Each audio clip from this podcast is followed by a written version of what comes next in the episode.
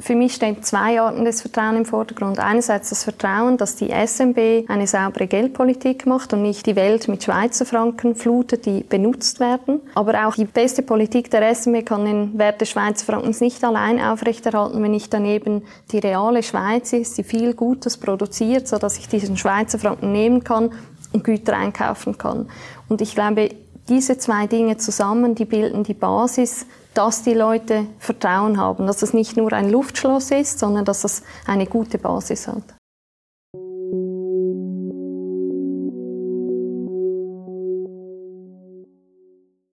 Willkommen beim Podcast des IWP, des Instituts für Schweizer Wirtschaftspolitik an der Universität Luzern. Ein alter Witz lautet, die Phönizier erfanden das Geld. Doch warum nur so wenig davon? Die Ökonomin und Unternehmerin Dr. Alexandra Jansen geht im Gespräch mit Dr. René Scheu dem Geheimnis des Geldes nach. Wie die Schweizerische Nationalbank die Geldmenge steuert und welche wichtigen Folgen dies für unser Geldsystem mit sich bringt, erklärt Alexandra Jansen im Podcast. Alexandra, du kennst dich aus mit Geld, äh, mit der Geldtheorie und wir werden heute über Geld reden. Mit dem Geld ist es wie mit der Zeit. Frei nach Augustinus wird man nicht danach gefragt, weiß man, was es ist? Wird man danach gefragt, weiß man es plötzlich nicht mehr so genau. Mhm. Aber genau das möchte ich hier und heute tun, dich nach dem Wesen, den positiven Effekten, den Risiken und Nebenwirkungen unseres Geldes und unserer Geldpolitik zu fragen. Beginnen wir fundamental. Geld ist nicht alles, aber ohne Geld ist alles nichts. Bist du einverstanden? Es gab ja schon Zeiten, in denen es noch kein Geld gab, wie wir es heute kennen. Und dort haben die Menschen auch gelebt, nicht so gut wie heute. Aber ich glaube, es geht schon auch ohne Geld, aber es geht viel besser mit Geld, weil Geld doch eine wichtige Funktion erfüllt in unserer Gesellschaft, in unserer Wirtschaft. Ja, gut, dann erkläre uns doch mal kurz, was ist das eigentlich, Geld? Ganz viele Funktionen, gibt ganze Theorien dazu natürlich, aber ich finde, das Wichtigste, was man im Alltag wahrnimmt, ist einerseits, dass es ein Zahlungsmittel ist und andererseits ein Wertaufbewahrungsmittel. Ähm, das heißt, ich kann rausgehen und mit meiner Note, die ich in der Hand habe, etwas bezahlen, etwas einkaufen. Oder aber ich kann sie zu Hause unter der Matratze speichern und hoffen, dass sie ihren Wert behält und ich mir dann ein paar Jahre später etwas noch damit kaufen kann. Jetzt ist Geld in unseren Breiten staatlicher Natur. Äh, das gesetzliche Zahlungsmittel sind auf Schweizer Franken lautende Noten und Münzen der Schweizerischen Nationalbank, der SNB. Ist das korrekt? Ja, so ist es. Das würde ja eigentlich heißen, dass nur Bares Wahres sei. Aber gleichzeitig steht doch das Bargeld unter Druck. Ja, ich glaube, wenn man die Bevölkerung fragt, steht das nicht unter Druck. Sehr viele in der Bevölkerung bezahlen noch sehr viel mit, mit Bargeld und schätzen es auch, dass es das noch gibt, aus gutem Grund. Aber es ist halt schon so, dass im, im, im täglichen Gebrauch, ob ich jetzt eine Banknote habe oder mit meinem Bankkärtchen bezahle, das macht am Schluss eigentlich keinen Unterschied. Ich kann mit beidem in der Migro oder im Coop etwas damit einkaufen und dann spielt es im gefühlten in der gefüllten Funktion, die ich davon habe, spielt das keine Rolle, oder? Das ist korrekt, das verstehe ich.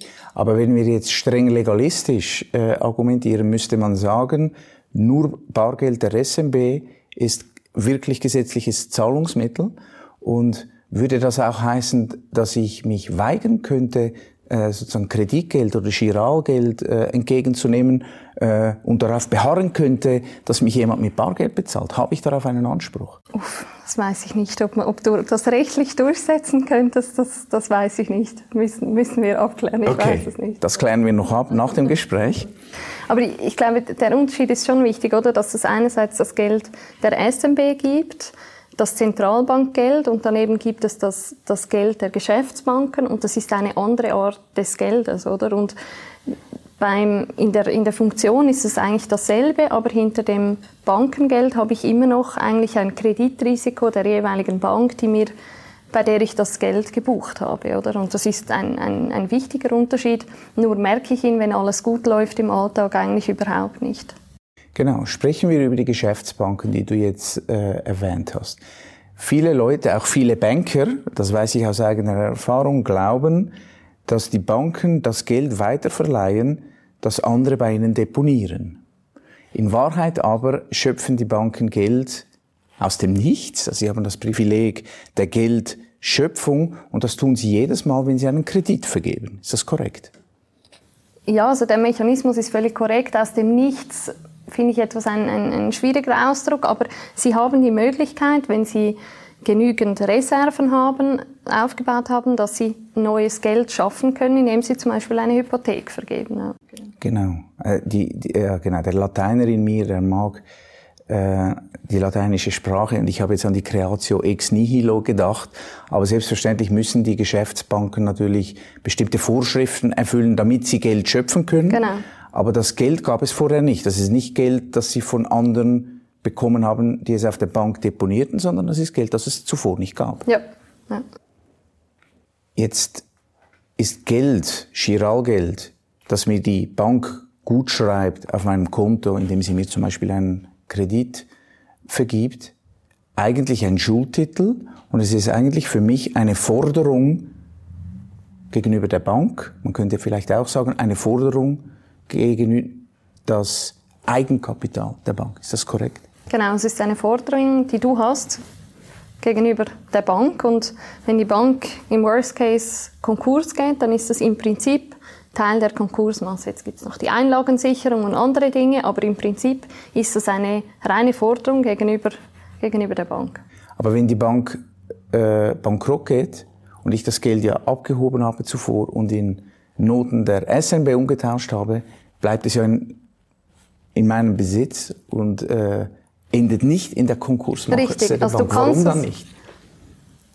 Ja, dann ist das eben Zentralbankgeld, oder? Das ist das, was du am Anfang gesagt hast. Das ist das Geld, das die SMB direkt ausgibt, das Zentralbankgeld. Dort hast du vielleicht das Risiko, dass jemand bei dir zu Hause einbricht und dir das Geld klaut. Aber ansonsten ein Kreditrisiko gegenüber der Bank hast du dort nicht. Und beim normalen oder beim Geld, das die Banken ausgeben, dort hat man das. Gut. Jetzt, wenn eine Bank Geld schöpft durch Kreditvergabe, so ist dieses Geld doppelt besichert. Einerseits durch das Eigenkapital der Bank und einerseits durch die Sicherheit, äh, die ich hinterlegen muss, damit sie mir überhaupt einen Kredit gibt. Äh, ja, bei besicherten Krediten ist das so, aber es muss nicht um, also im bei Prinzip, Konsumkrediten nicht. Genau, ja. Wie muss man sich das nun im Falle der Nationalbank vorstellen? Die schöpft ja auch Geld, das es zuvor nicht gab. Ich sage jetzt nicht mehr aus dem Nichts. Äh, per Mausklick, indem sie die Bilanz verlängert. Äh, das klingt erstmal irgendwie plausibel oder halb plausibel, aber was muss man sich darunter genau vorstellen? Sie verlängert die Bilanz und plötzlich ist Geld da. Ja, das ist schon, also ich glaube, bei der SMB oder bei der Zentralbank wäre es eher noch die Geldschöpfung wirklich aus dem Nichts oder fast aus dem Nichts, weil die Zentralbank, du hast völlig recht, heute wird das digital geschöpft, aber wenn man sich vorstellt mit Papiergeld, dann holt sie Papier und lässt das bei Aurel Füßli oder wo auch immer bedrucken im Keller und dann ist das erste Mal einfach bedrucktes Papier, nichts es wird noch nicht benutzt als, als Geld und ist damit aus meiner Sicht noch, noch kein Geld. Und dann geht sie hin und geht zu einer Bank und sagt, ich würde dir gerne etwas Gold abkaufen und du kriegst dafür dieses Zahlungsmittel, dieses Geld. Und in dem Moment kriegt sie Gold dafür auf der Aktivseite und deponiert das Geld auf dem Konto, das die Geschäftsbank bei der SMB hat. Und dann hat sie mehr Aktiven und mehr Verpflichtungen, mehr Passiven und dann ist die Bilanz verlängert praktisch aus dem Nichts. Das ist äh, philosophisch sehr interessant und anspruchsvoll zu denken.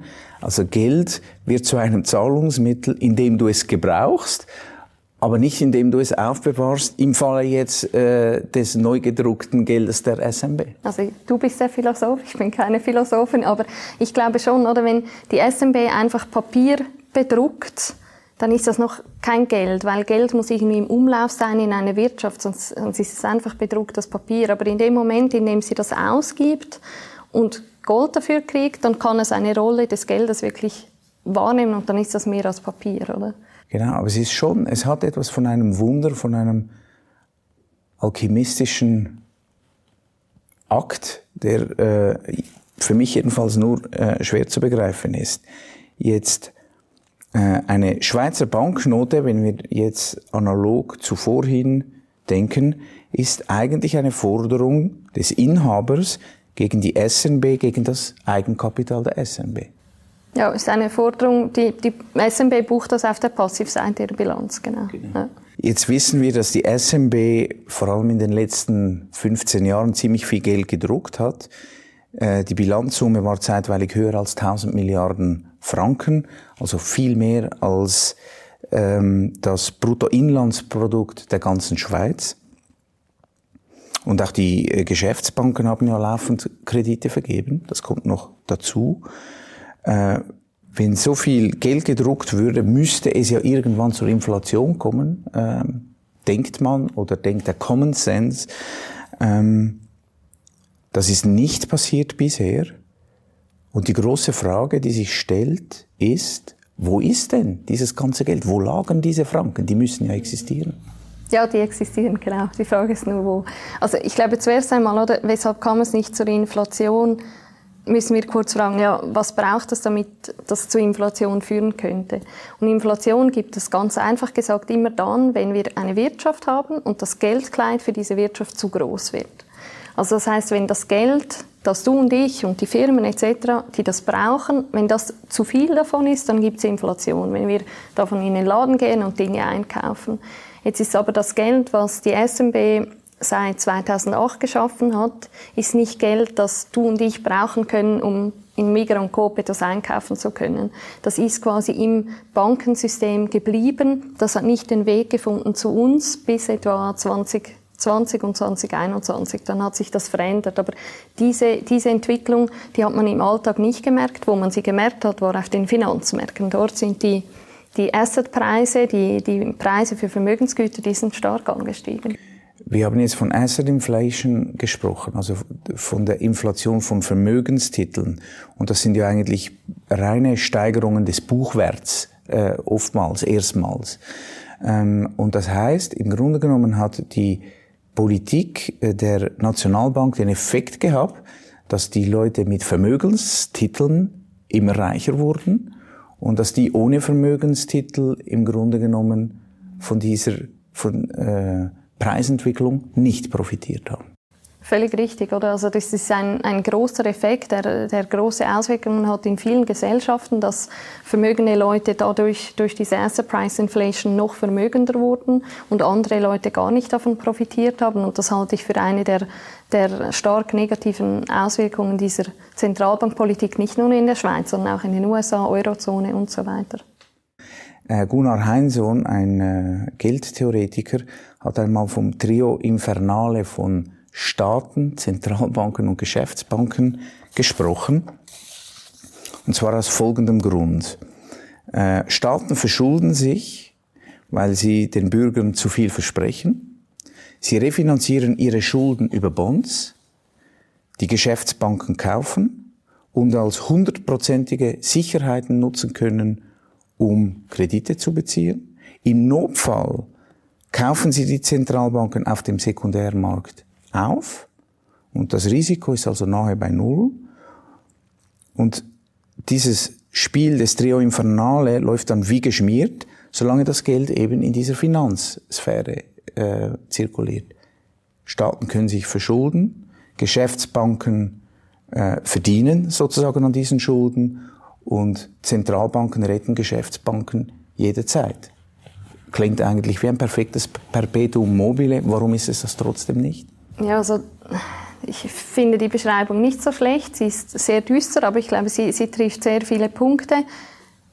Ein Perpetuum mobile ist das nicht, oder? Weil es gibt eine ökonomische Realität und man kann sich mit solchen Spielen, kann man sich für eine gewisse Zeit von gewissen ökonomischen Realitäten abzuschirmen versuchen, aber irgendwann holt einem die Realität ein. Und Inflation ist eine Art, wie uns momentan diese ökonomischen Realitäten einholen und es gibt noch ganz viele andere.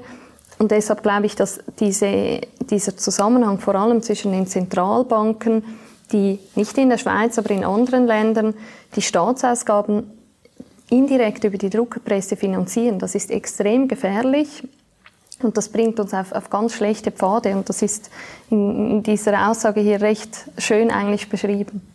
Und äh, welche Arten siehst du sonst noch, in denen uns die ökonomische Wirklichkeit einholt und äh, unsere Träume in Albträume verwandelt. Wenn man Zeiten hat, lange Zeiten hat, wie wir es jetzt hatten, mit tiefen Zinsen zum Beispiel, gibt es ganz viele Projekte, die sich zu lohnen scheinen, die sich eigentlich bei normalen Zinsen nicht lohnen würden. Und wenn dann irgendwann die Zinsen wieder ansteigen, wie jetzt, weil die Inflation kommt, dann realisiert man plötzlich, dass man Investitionen getätigt hat, die sich eigentlich nicht gelohnt hätten, hätte man den richtigen Zins gehabt. Und das kommt dann plötzlich schockartig, dass das die Leute realisieren und dann gibt es mehr Konkurse, das sehen wir jetzt schon. Und das sind ganz harte Anpassungsprozesse, die da passieren müssen. Und diese ökonomische Realität, die einem da einholt, das, das sind schmerzhafte Prozesse für, für Unternehmen, für Arbeitnehmer, Arbeitgeber. Also keine einfache Zeit.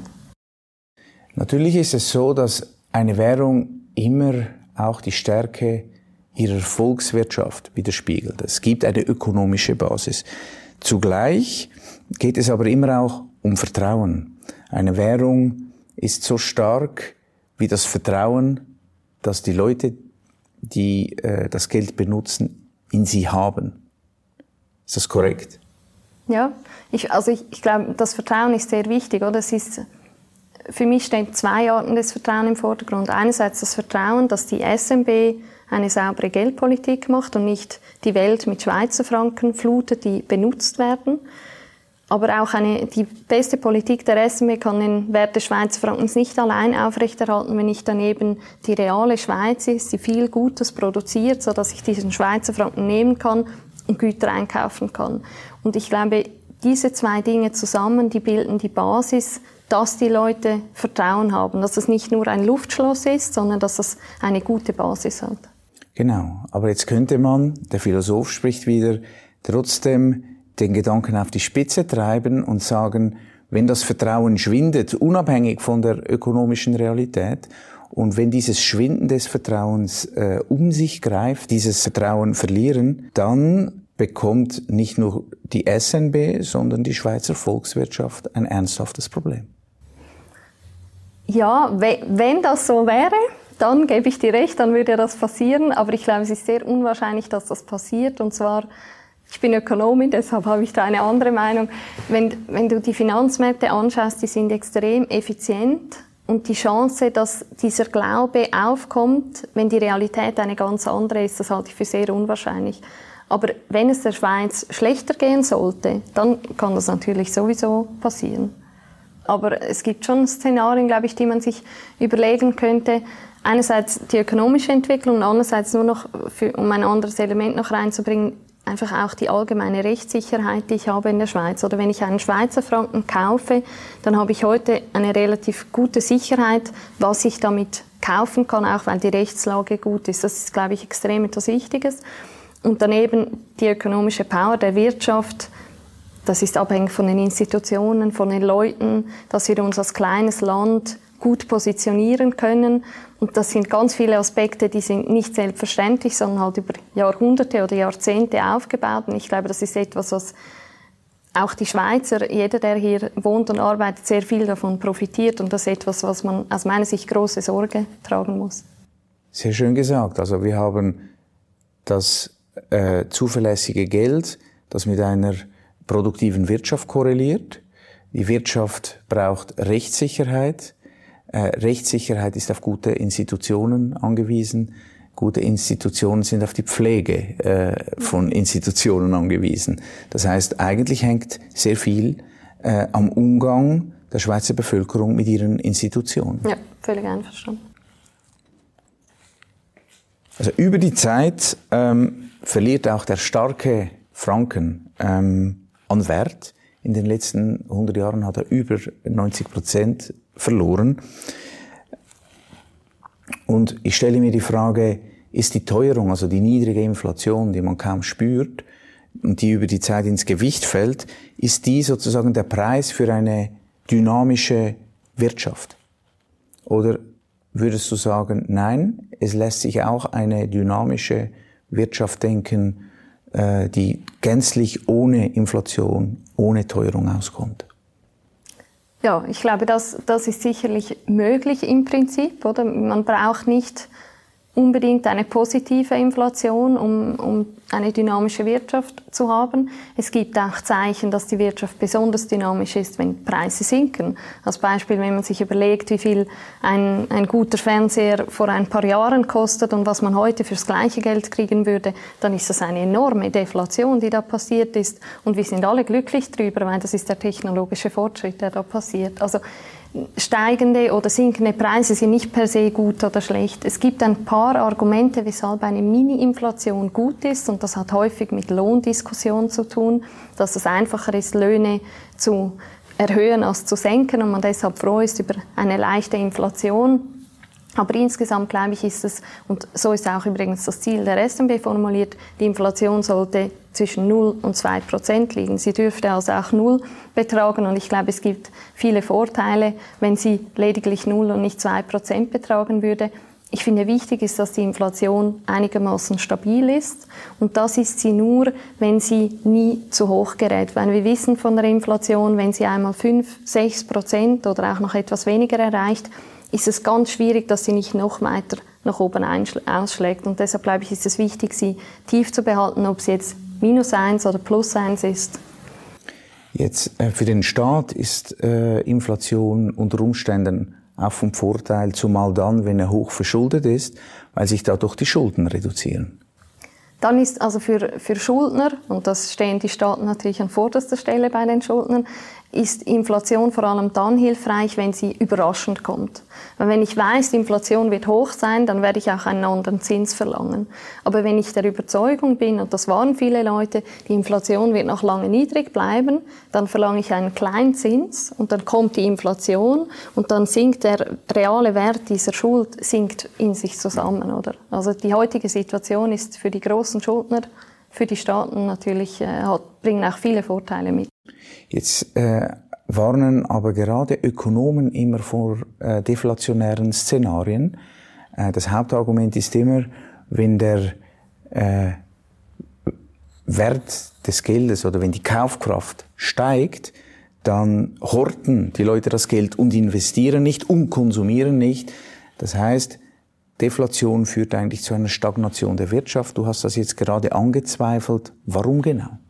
Also dieses Deflationsszenario, von dem viele Angst haben, das, das gibt es, oder? Wenn die Wirtschaft schlecht läuft, die Preise sinken, dann denke ich, gut, es geht mir wirtschaftlich sowieso nicht so gut und die Sachen werden billiger. Ich warte und ich kaufe meinen neuen Kühlschrank erst in einem halben Jahr und das Auto noch viel später. Und dann verstärkt sich diese negative Tendenz und das ist ein ganz gefährliches Szenario. Aber wenn ich Deflation habe, weil es technischen Fortschritt gibt, dann müssen wir uns darüber freuen und das feiern und uns nicht darüber beklagen. Und ich glaube, diese zwei Arten der Deflation, die müsste man noch besser unterscheiden, als das heute häufig gemacht wird. Einverstanden. Wir kaufen ja ständig Computer, obwohl die immer billiger und besser werden. Wir warten nicht zu. Jetzt äh, für eine dynamische Wirtschaft ist es aber sicher auch entscheidend, dass Geld geschöpft werden kann über Kredite. Unternehmer sind verschuldet, äh, sie verschulden sich, um Geld zu bekommen, dass sie investieren können, um ihre Idee umzusetzen.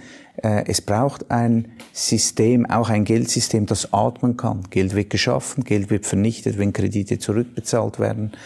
Bist du einverstanden? Eigentlich ist das System, das wir haben, äh, gar nicht so schlecht. Die Vorteile überwiegen. Ja, das ist eine schwierige Frage. Oder wenn man jetzt sagen könnte, wir starten auf der grünen Wiese dann gäbe es vielleicht auch noch Alternativen zum heutigen System, die man sich überlegen könnte. Aber ich glaube, gegeben der heutigen Situation in der Schweiz, wenn man eine saubere Geldpolitik hat, gute Institutionen hat, dann ist das eine vergleichsweise sehr gute Situation. Aber es gibt ganz wichtige Voraussetzungen, wie eben die Rechtssicherheit in diese Institutionen. Und wenn man die nicht hat, dann wird aus einem sehr ähnlichen Setup eine Katastrophe mit Hyperinflation etc. Und das zeigt, wie wichtig das ist, diesen Regeln, diesen Institutionen Sorge zu tragen. Liebe Alexandra, es war ein tolles Gespräch. Hab vielen Dank. Ich verstehe unser Geldsystem besser. Das ist ökonomische Aufklärung in Topform. Danke dir.